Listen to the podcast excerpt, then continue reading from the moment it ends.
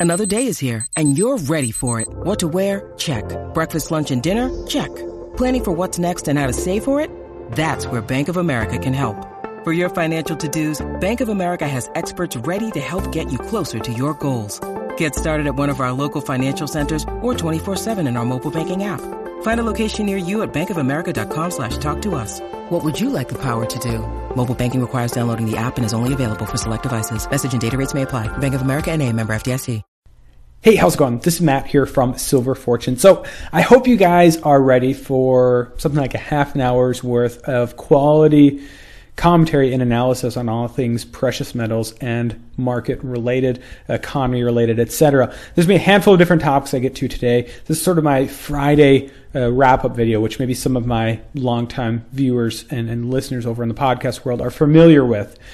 So I'm kind of going to be all over the place on all these different topics, but I hope I bring you guys some some really uh, quality, uh, valuable information here. And I want to start off with precious metals, as the title of this video suggests. Now, as you can see, uh, ending the week here, this is a one month chart, and, and I'm recording this after uh, market close on on Friday. As you can see here, um, actually a pretty strong close to the week just today. In fact, if I go to a one day chart here for silver and gold, uh, very strong finish to the week, uh, ending the week, you know, more or less even.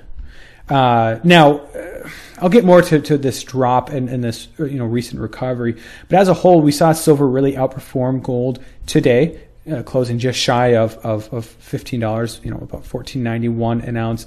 Gold just shy of twelve eighty, and those are uh, big numbers. Uh, it's encouraging to see them rally and, and then not drop through maybe some of these uh, support levels, like in the case of gold, you know, around 1267. It bounced off of that same level, right around that same level that it hit back uh, in, in, you know, second half of April. So that's encouraging. Um, but there's a little bit more to this story. Of course, what is maybe one of the biggest driver uh, of, of the price of silver and gold in dollar terms? It's the dollar. It's the dollar index. And so if we, we switch over here to the dollar index real quickly, um, this is really interesting actually. So what you see here is that going back to right around that same time span when um, gold had, had kind of tested that low, uh, April 23rd, uh, you see the dollar really take off. And, and, interestingly, actually, if I added gold to this chart, you would notice that uh, gold actually moved up um, a fair amount with the dollar as it rallied. But focusing on the dollar for a very long time, if we, we apologize for all the pop-ups. If we back this this uh, chart up a bit, for a long time there was a very strong resistance around the 97.5 level, and and ultimately in April that was broken through through uh, pretty uh, strongly, uh, north of 98 actually. Now what we're seeing today at the close for the markets is the dollar right back around that 97.5 mark. Now, yesterday, uh, actually the day before, after I think uh, trading hours, it actually had dropped below that, but but uh, quickly moved back above 95. Maybe this was around the Fed minutes uh, or when the Fed uh, made their announcement, um, back above the 97.5 level. Um, but again, as we close the week, right around that 97.5 level. So, uh, how do I interpret that? You know, I think for those that are expecting the dollar to go up, uh, this is this is somewhat bullish, I would say, for the dollar. That it didn't break through that at the end of the week. Now, maybe there you could argue there's some technical damage done earlier in the week, but really, you know, this is something that I guess you can stay tuned for next week. You know, as markets open up Sunday and then Monday, you know, what will the dollar index do? Will it fall through that support level? What used to be resistance level? Will it, and now is a support level? Will it fall through at 97.5? And if that's the case, you know, then I think we could see a retest for gold, uh, uh, you know, up at 1300 and, and beyond and, and, and silver up above that, you know, that could really throw a wrench in this whole idea that the dollar had really broken some key resistance and that it was kind of off to the races. Maybe that's not the case. Now, I want to relate this to maybe one of the biggest news items this week, and that was the Fed meeting. Now, it, the Fed didn't really do a whole lot in their meeting uh, in terms of, of rate cuts or, or, tweaking their, their balance sheet runoff. Um, the only thing that did change is is their uh, what they call their interest um, on excess reserves rate. They cut it by by, by five bips, so five point zero five percent. And I'll get to that here in a second. Uh, but but my big takeaway, I guess, from that Fed meeting was that they were not dovish enough. I, I don't want to go so far as to say they were hawkish because uh, over the long term they definitely were not, but they were not dovish enough. Not from my perspective necessarily, but from the market's perspective. I think we found it out to some extent this week that the markets didn't necessarily like everything that Jerome Powell had to say. But I think in coming weeks, um, we're going to see a real concern that maybe the Fed is too tight. Maybe they need to end their quantitative tightening sooner. Maybe they need to cut rates and not just their uh, interest on, ex- uh, on excess reserves rate. And, and maybe the Fed needs to loosen their monetary policy, not necessarily just for inflation reasons, right? They might state that as a reason, not just for economic reasons. That's certainly a valid reason as well. Um, you know, from from those individuals' perspective, but more so from a liquidity perspective. In fact, we have this article here from from Zero Hedge. The Fed has lost control of rates as technical tweak fails. So basically, what they're talking about is, is on this interest on excess reserves rate. Now, generally speaking, as you can see here, this this green line. This is from Zero Hedge. They do a pretty good job of reporting on this. Uh, had been maintained at that level, and then of course was cut in the meeting or after the meeting. This red rate this red line here is a US Fed funds rate, which has been since sometime in March above the interest on excess reserves rate, which is abnormal. Now, the Fed funds rate is, is maintained within a range of, of 2.25 to 2.5% currently. Usually, they don't like to let it get above that 2.4%, or certainly above the interest on excess reserves rate.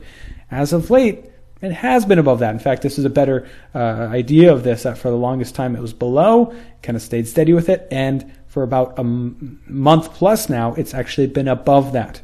And their interest rate cut, their their cut on the I uh, interest on excess reserves rate, it, it lowered the Fed funds rate, the effective rate, but it's still well above, as you can see in this chart right here. As this title suggests they may be losing control of these rates. Not to say that it's all going to spiral out of control, and, but that they might need to resort to measures that would increase liquidity in the system. Now, what does all this mean? You know, it's hard for me to, wrap my mind around this as well. But again, Zero Hedge sums this up, and actually, I should say, Barclays uh, analyst Joseph Abate, Abate, Abate, whatever, recently ominously concluded.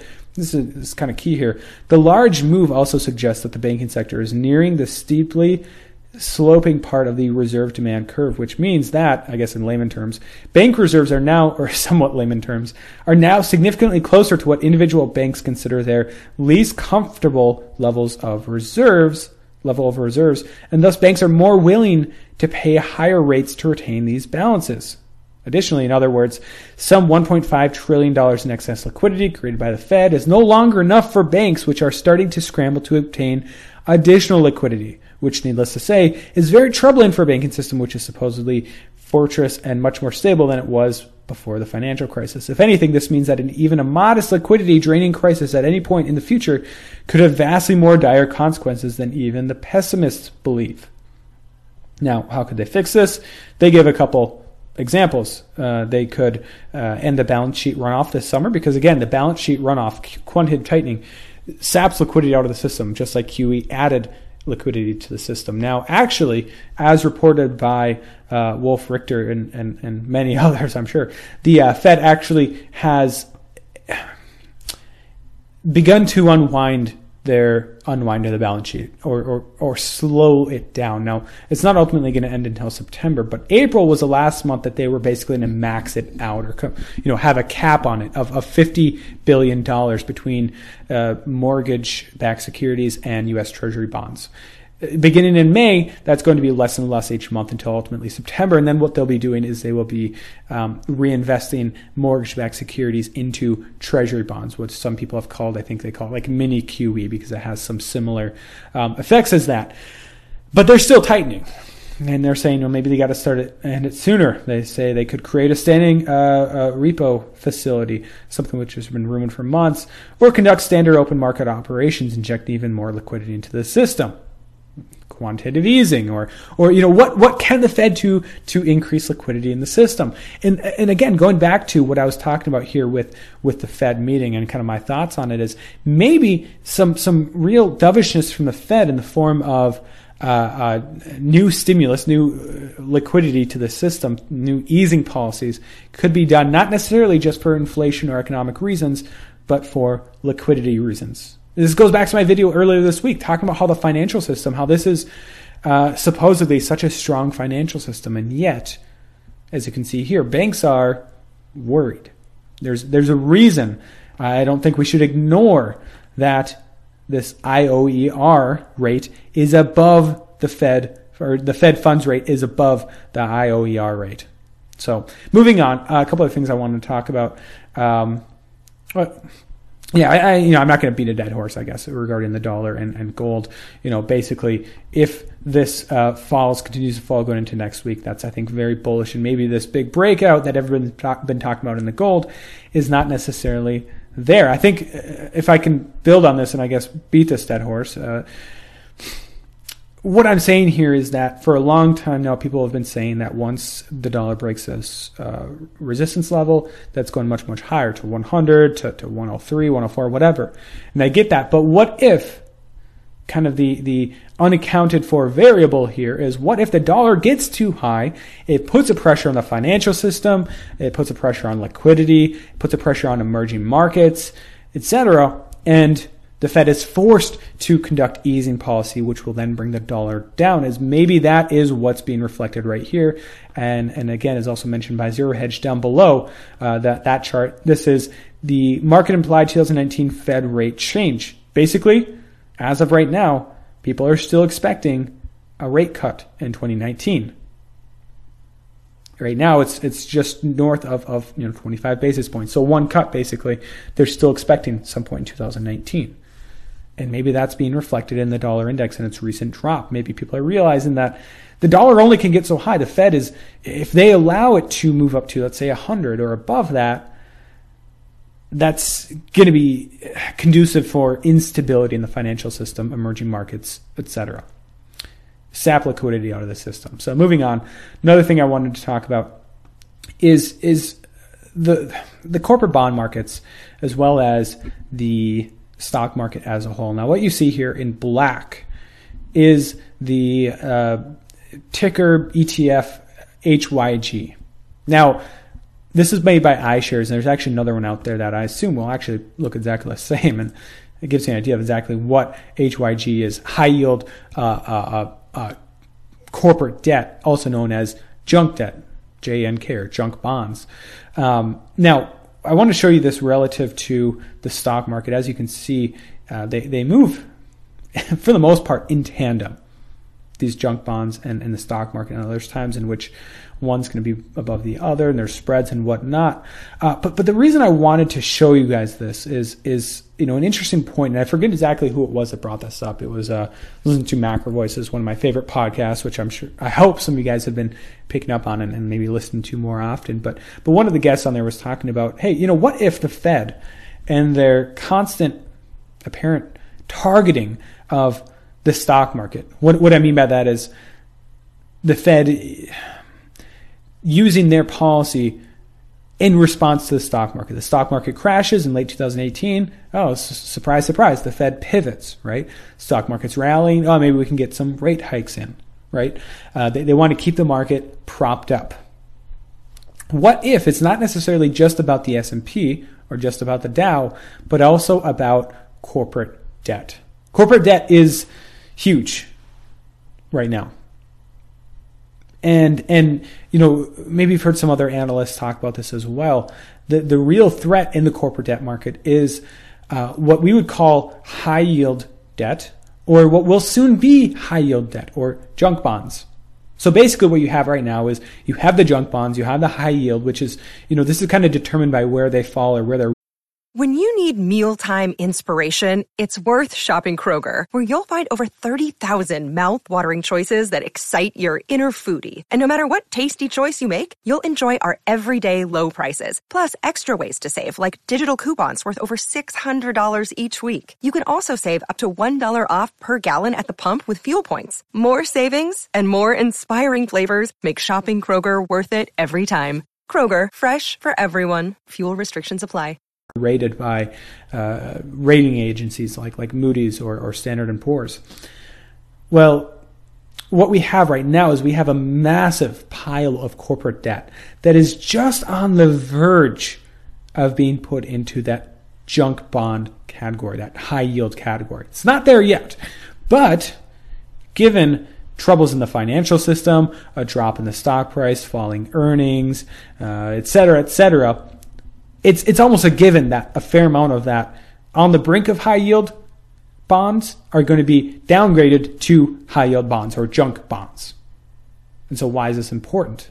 Well, that's important because a lot of, of asset managers or ETFs or what have you, they have certain rules that decide what they contain within their portfolio or within the portfolio of, let's say, an ETF, like, like this one that we're talking about here, JNK and, and what the situation that we're going to have in, in the future in this next downturn is a huge amount of debt being reclassified from from on the brink of, of junk bond status to junk bond status, a huge influx into this market. And that's going to cause a serious amount of, of uh, problems because of this huge influx in supply, potentially leading to, to two problems. First of all, you're going to have asset managers, which, or, or, or various owners of this debt that used to be just not quite junk bond status sell it as it moves into junk bond status because their rules, their mandates dictate that they can't own it anymore or that they have to cut their exposure to it significantly, which leads to a further drop in the prices and a rise in the yield, further putting pressure on these uh, corporate markets. Additionally, you also have these types of markets or these types of ETFs that currently invest in this high yield debt or this junk bonds. And now there's going to be a huge influx in supply, which also could add to, to downward pressure on the price and upward pressure on the yield. Okay, and, and, and you know, the end story here is that what's ultimately I think going to happen is that a lot of these corporations, their source of funding is going to dry up. They're not going to be able to get funding through the bond market, except at very high rates. Uh, and I think there's a reason why these rates will be rising so much as well. It's not just the market dynamics that I'm talking about there, but also the fact that there's a very real risk of default in a lot of these corporations, right? In the last 10 years, we've seen the rise of what some people have called zombie corporations. And what that means is basically a corporation that, yes, functions, it, it, it has some function, whatever their, their business is. But they're barely keeping their head above water. They're barely making enough in terms of profits in order to service their debt. Not pay it off, just service it in, in ways that they need to in order to not outright default. And ultimately, there has to be some sort of cleansing period for this. That at some point, these zombie corporations are going to default. I mean, they're barely keeping their heads above water. There's not going to be some um, crazy event that comes in and kind of saves the day. Eventually, this is going to happen. And this goes back to what the Fed is doing. I think they don't want that to happen. Where ultimately this cleansing occurs. This, this, goes, this goes into a broader conversation about the Fed and their central banks and their overall approach to, to uh, the business cycle, right? What they want to do is they want to replace the business cycle with a never ending credit cycle right? Recessions are scary. Recessions can be painful. Recessions can be very unpopular. And so let's try and replace that with a system where recessions never happen. It's a very dangerous idea because what you end up with is stagnation and ultimately, in the end, a much, much deeper recession. Now, that might be due to inflation, might be due to uh, a central bank or government just losing control altogether. You know, it goes back to this this article that I was going to discuss uh, over the uh, earlier this week. Um, I, I, forget exactly his name, but he was this venture capitalist that was on on CNBC, and he's talking about a wide range of topics. And and he had something interesting to say. You know, for the most part, I disagreed with the guy. He's you know really bullish on Tesla, which I'll get to here in a second, and some other topics. And it's just and he's not my cup of tea. But he said one thing that was there's a sliver of truth to it. And basically, what he said is that you know because of how central banks have managed markets, the, the idea of high amounts of growth in the future is, is not likely. He says basically that recessions cleanse a system, that they can be a good thing. Now, he went on to say that because the Fed or because central banks are trying so hard to prevent a recession, therefore high yield or high growth won't happen in the future, but neither will recessions. I vehemently disagree with that. I think recessions still will occur in the future. And when they do, you know, again, corporate bond markets are going to be a very scary place to be. I think we'll see quite a few defaults when that ultimately happens. So, moving on, another market risk that I wanted to talk about, which I think is very apparent right now, is the volatility markets. Now, what you're looking at right here is the VIX market over the last month.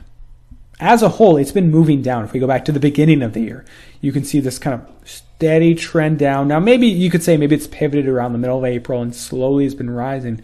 But as a whole, volatility has been south of 20. Volatility, you know, measures the volatility specifically in the S&P 500 index. And again, to put into perspective just how subdued volatility is right now, this is the volatility rise that we saw at the end of 2018, just a steady rise up. If we zoom out uh, a little bit further, you can see us back to October when we had the market highs and then just a steady move up. Not really steady, it's actually pretty jagged, but a big move up ultimate, ultimately to volatility north of 35. If we go even broader though, then you see the real risk in the VIX and the volatility index. This was the VIX blow up in the beginning of February. And, and I wouldn't be surprised if, if we're running risk of being in a similar situation again because of some shock to the market. This was this was a shock to the market. Now it could have been a lot worse. and I'll get to that here in a second. But first of all, specifically about the volatility index, I want to show you this. This is from barchart.com. And this is the commitment of traders report. This is actually just updated very shortly before I, I uh, went on the air here, I believe. Uh, maybe I can refresh it here uh, to, to get the latest data.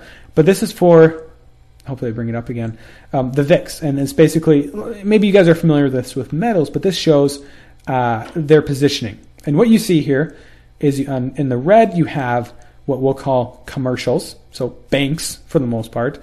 And the green here, you have uh, large speculators. So that'd be like hedge funds and, and, and, and various other investors and speculators, large speculators that are betting on, on where volatility is going to be in the future. And as you can see, dating back to the beginning of the year, they're, they're getting back into this, this, uh, no nonsense trade, I think that's what some people might call it, of being extremely short volatility. You saw this for, for much of, of 2017, actually, after the election. Just this constant, huge amount of short positions on the volatility markets, the VIX markets. Again, we're seeing even a more profound buildup, similar to actually the buildup that we saw following the VIX blow up that I was talking about earlier. Uh, over here in, in, in, February, you see uh, large speculators actually go long volatility and then move extremely short again. Well, once again, they're very short volatility. And again, I think if we have some sort of an unwind event, which could be related to liquidity concerns, economic concerns, the Fed, geopolitical, you know, there's a whole host of reasons that volatility could spike. Um, the, the possibility of some sort of a short squeeze or rapid move up in volatility is very high. Now, why, you might be asking, do large speculators go so short of volatility then? Well, it can be very profitable for a long period of time. I think there was a lot of people that made a lot of money through much of 2017 being short volatility. It was getting ridiculous there at some points how long volatility was at incredibly low levels, right? It was it was pretty much unheard of.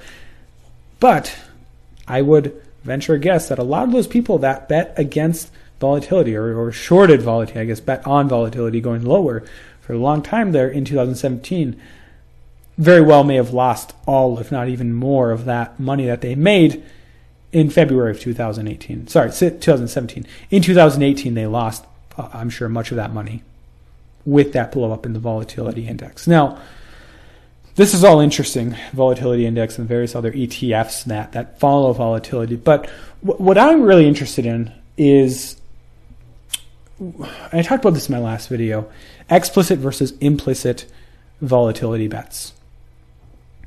Now, explicit volatility shorts or longs is basically betting on on the VIX index or various other uh, um, ETFs or exchange traded products that follow volatility or are inversely related to volatility or the VIX index, I should say, and and you're explicitly betting on it. Okay, and so if you're short volatility and it spikes up like it did in 2018 uh, at two different points, then you're going to lose money. But what I think is less obvious and much more dangerous is what some people might call implicit volatility bets or implicit shorts on volatility. And that basically is how large amounts of money, uh, money managers, hedge funds, uh, mutual funds, pensions, on and on and on. Like the big players in these markets, not just some traders out there betting on volatility, but I mean big traders, like big, huge trillions of dollars in their control between all these, you know, categories I'm talking about that are implicitly short volatility through a variety of means. Meaning that if volatility spikes and it's sustained, they lose out. And and this, this spike in volatility goes beyond just the VIX index, right? Now, if that happens, that's a much much larger position. That short volatility, uh, implicit shorts versus the explicit shorts, and that's something to watch in the future. Now. I, what I want to do before I, I, I, publish this video is I'll try and get you the name of the guy that actually talks about this. Again, I heard him on Macro Voices some time back. I'm talking about this implicit versus explicit shorts, and I'll, I'll put it down in the comment section, so be on the lookout for that. The final topic I wanted to talk about today, coming up on about a half an hour here, got a couple minutes left, is Tesla. Now, I talked about them, I think, last week as well, following their earnings report. They were down quite a bit. Now they're up here again in the last day or two, mostly on, on, on the back of some news regarding uh, some some new funding for the company. It, they're raising, I, I, think originally it's two, and I think now it's uh, two point one billion dollars that they're raising through um, some some debt. Uh, I think it's bonds that can convertible, some notes that can be convertible to uh, uh, uh, stock. I believe I don't know all the details of it, and then part of it is also that they're diluting their stock by selling some of their stock. It, it totals to 2.1 billion. The big news was that that Elon Musk is buying um, some some millions of it. Uh, it was I think originally 10 million, but I think it was changed from that level, which is in the whole scheme of things not a whole lot for somebody like Elon Musk who owns a huge amount of Tesla's stock. Now. The, the timing of it was really interesting. I don't want to get too much into that, but it was right after a, SEC lawsuit uh, was ultimately kind of settled. But somebody had pointed out, I, I think this is Zero Hedge or something that that the addition to the uh, uh, the ultimate um, uh, amount that they were going to be raising from from two to two point one billion counted for something like an extra ten days of funding for the company. So as a whole, two point one billion sounds like a lot, but for a company like Tesla that needs to, if they have any hope of surviving in the future, needs to finish their, their, their gigafactory in China. They need to begin and ramp up production of the Model Y. They need to maintain production of the Model 3, the S, the X, the supercharger network, the, the retail uh, uh, stores that they have. Um, it's, it's very cash intensive where you look at the numbers and they have burnt through an enormous amount of cash in, in their existence. And 2.1 billion is going to be enough to, to keep them afloat. Um, but I think there's a, still a certain amount of risk in the company, even in the short term of a decline in the stock price. Basically, uh, as people realize that this, this stock is more and more built on, on this hope of this future concept of of the Model Y, the pickup truck, the the Roadster, the the Semi, which as of right now, all of those things are not to the market for the most part and and in addition to to the the robo tax idea that Elon Musk has been pumping as of late, once people realize that that is where this um, optimism is coming from, and that, that that is many years out, if it ever arrives in the first place, some of those ideas, that this stock should be valued at a much much lower price because the odds of them making it that far are pretty low, because uh, Tesla continues to iterate strong predictions for growth in uh, 2019, 2020. But a lot of the numbers are showing that quarter one, which was really an abysmal quarter for, for sales uh, among their three primary products, the, the S, the X, and, and the 3, um, that that may continue into quarter two and beyond. And that there's not a whole lot that Tesla can do to try and and increase those sales. Right? They're they're they're doing all they can. They've they've um, brought all these types of different types of of, of uh, variants to the market in terms of all-wheel drive, uh, mid-range, long-range. Um, and of course, they have their various luxury products and the S and the X. The only one they haven't really brought to the market fully is the the budget version, 35,000 plus version of, of the Model 3, which I don't think they can make much, if any, money off of. Even if they, they really max out the volume, they're going to struggle to make any money off of that. Um, beyond that, I mean, the only real, what some people would call levers they have to pull in terms of, of increasing demand is, well, selling or shipping some cars to places like, like Australia or the UK, um, selling some cars in, in China. But, but beyond that, I mean, those are very saturated market in, in China. Australia and the UK are not going to be huge sources of demand. It's, it's in one year's time. If I take back a year from now, Tesla was a supply constrained business, meaning they had a ton of demand, not enough supply. A year later, it's the opposite problem. And and I think this company is, is really going to struggle going forward. And so uh, it's something to keep an eye on. I'll probably offer more commentary on in the future. I'm, I'm not going to go super into depth in, in this because this is not a Tesla uh, YouTube channel or anything. But again, something to keep an eye on. Uh, it, it, really, I think, is going to be representative of an era, like so many other companies, I think, will as well. Uh, Uber, uh, Lyft, maybe even bigger ones like like Netflix. Uh, I don't know if Netflix is actually bigger than Uber. Uber's not to the market yet, um, but then there's some other ones as well. Uh, WeWork. Um, there was a, a, new IPO today of a fake meat company that apparently, or was that yesterday, that apparently did very well. Um, some of these real bubble uh, companies, uh, but but Tesla in particular, I think is going to be exposed as it's not just another one of those dot com bubbles like back in the early 2000s that was crazy overvalued. Um, but I think it's going to be exposed as, as more of an Enron story where not only was it overvalued, but there was a lot of shady stuff going on in the background. Um, and, and, and I wouldn't be surprised if we see some, some serious lawsuits, uh, jail time, uh, claims or, or, or, or, stories of fraud, uh, accounting fraud, et cetera, et cetera. So, anyways, I think I'm going a little bit over my 30 minute limit here, which I kind of imposed on myself at the beginning. So, as always, if you have ideas for future videos, topics you want me to discuss, let me know down below in the comment section. Additionally, I'll try and get you that guy's name, talking about implicit and explicit volatility. Very interesting stuff. As always, thank you guys from the bottom of my heart for watching this video or listening to this podcast, and God bless.